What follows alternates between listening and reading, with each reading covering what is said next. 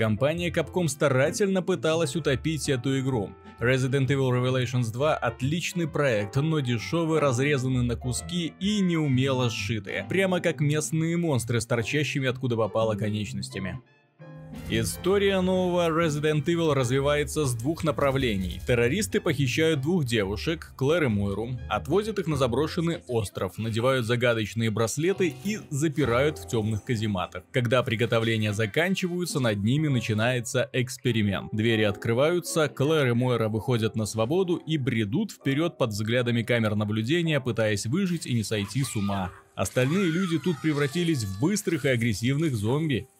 Через 6 месяцев на остров прибывает Барри, отец Мойры, с твердым желанием найти дочь и наказать похитителей. Приехал, основательно подготовившись во всеоружие.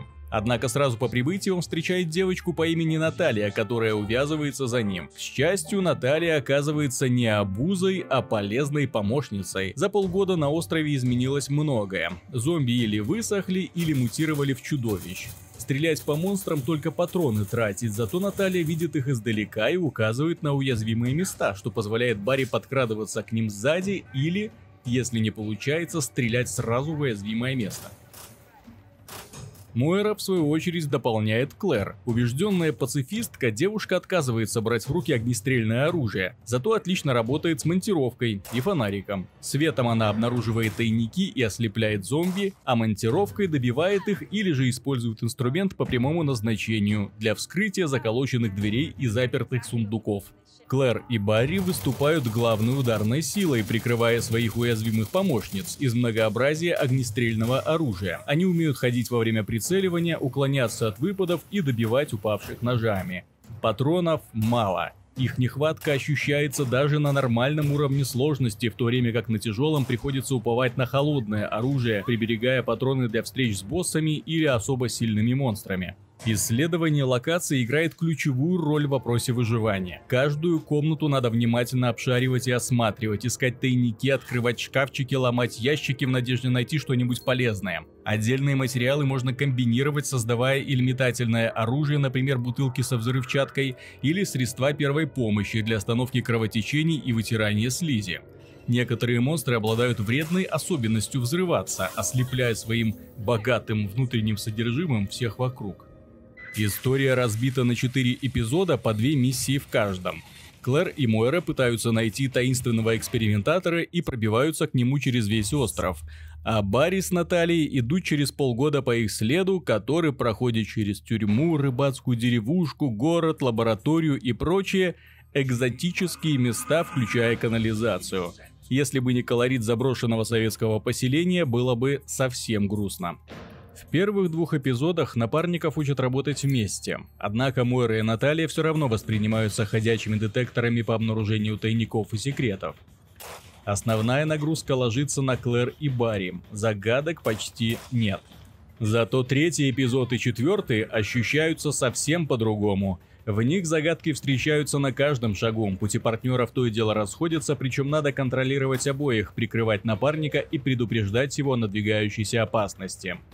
Третий эпизод, в принципе, лучшая часть Revelations 2, очень гармоничная, где сражения чередуются с решением головоломок и тщательным исследованием территории. Финал заставляет с нетерпением ждать начала четвертого эпизода, и вот он-то как раз очень неровный. Причина его неравномерности объясняется тем, что из игры по-живому вырезали два больших куска, чтобы предложить их потом отдельно, а без них история не воспринимается как цельное произведение. Линия Клэр и Мойры пересекается с линией Барри и Натали в финале. Это очевидно с самого начала. Но сюжет не дает ответы на два важных вопроса. Что происходило на острове в промежутке в течение этих шести месяцев? И как Наталья получила свои способности и оказалась на берегу в момент прибытия Барри?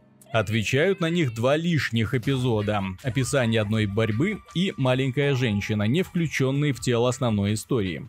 Причем они, мало того, обладают весьма занимательным игровым процессом. Например, в описании одной борьбы у выживающих в течение полугода на острове людей нет возможности сохраняться привычным способом.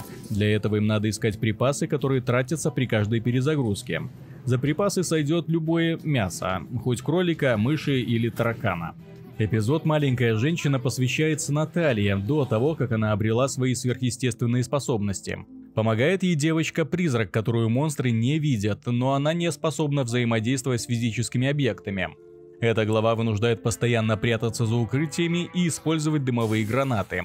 Довольно скучно, как и любой стелс, где у героя есть всего одна способность – красться, но с несколькими весьма занятными сценами. Так сказать, лишние эпизоды имеют четкие линии разделения. Для них сделали красивые CG-ролики, они идеально подходят для того, чтобы входить в промежутки между четырьмя главными эпизодами в качестве небольших ответвлений, и почти не представляют ценности в качестве добавки, когда финал уже известен.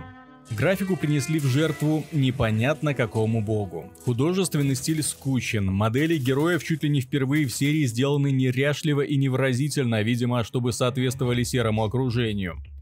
Главным оправданием Resident Evil Revelations 2 является цена. Стоит она совсем немного, и за эти деньги вы получите отличную игру, где-то на 10-12 часов прохождения, с уникальным для серии взаимодействием разных героев, с головоломками, исследованием локаций, с экономией боеприпасов и множеством секретов. Наконец, здесь есть режим рейд. Игра в игре. В рейде на выбор представлено больше дюжины героев, некоторые из которых до поры до времени заблокированы. Один или два героя отправляются на миссию, где им в рамках небольшой локации необходимо убивать зомби. Поначалу простых, потом огненных и ледяных, взрывающихся, ускоренных, невидимых, токсичных, высасывающих жизненную энергию. Чем-то это напоминает Диабло, когда знакомые враги, получив несколько вредных способностей, превращаются в серьезных противников. Приходится внимательно выбирать оружие, не подставляться под удары, открывать сундучки с более мощными пушками, улучшать их характеристики модулями и так далее, отправляясь на штурм высоких уровней сложности. Revelations 2 является примером нереализованных возможностей. Это отличная игра для совместного прохождения, но здесь есть только локальный кооператив в режиме разделенного экрана. Это интересная история, но пробелы в ней предлагают заполнять после прохождения. Здесь множество стимулов для возвращения. Открываются костюмы для героев и оружия, цветовые фильтры и новые режимы, само собой есть коллекционные фигурки и картинки. Помимо этого надо копить очки для развития героев, улучшая их навыки, что впоследствии было проще на высоких уровнях сложности. Однако компания вынуждает раз за разом бегать по одним и тем же серым коридорам, причем действие даже лишних эпизодов разворачивается в хорошо знакомых локациях. Если вы способны пережить плохую графику, испытываете симпатию к играм типа Resident Evil 5, The Evil Within или Dead Space, то Revelations 2 вам скорее всего понравится. Проект дешевый, но умело собранный, с длинной, разнообразной местами необычной кампанией. И главное, тут есть самое важное – вязкое чувство приближающегося кошмара, вынуждающее экономить каждый патрон и внимательно обследовать локации. И режим рейд для веселья.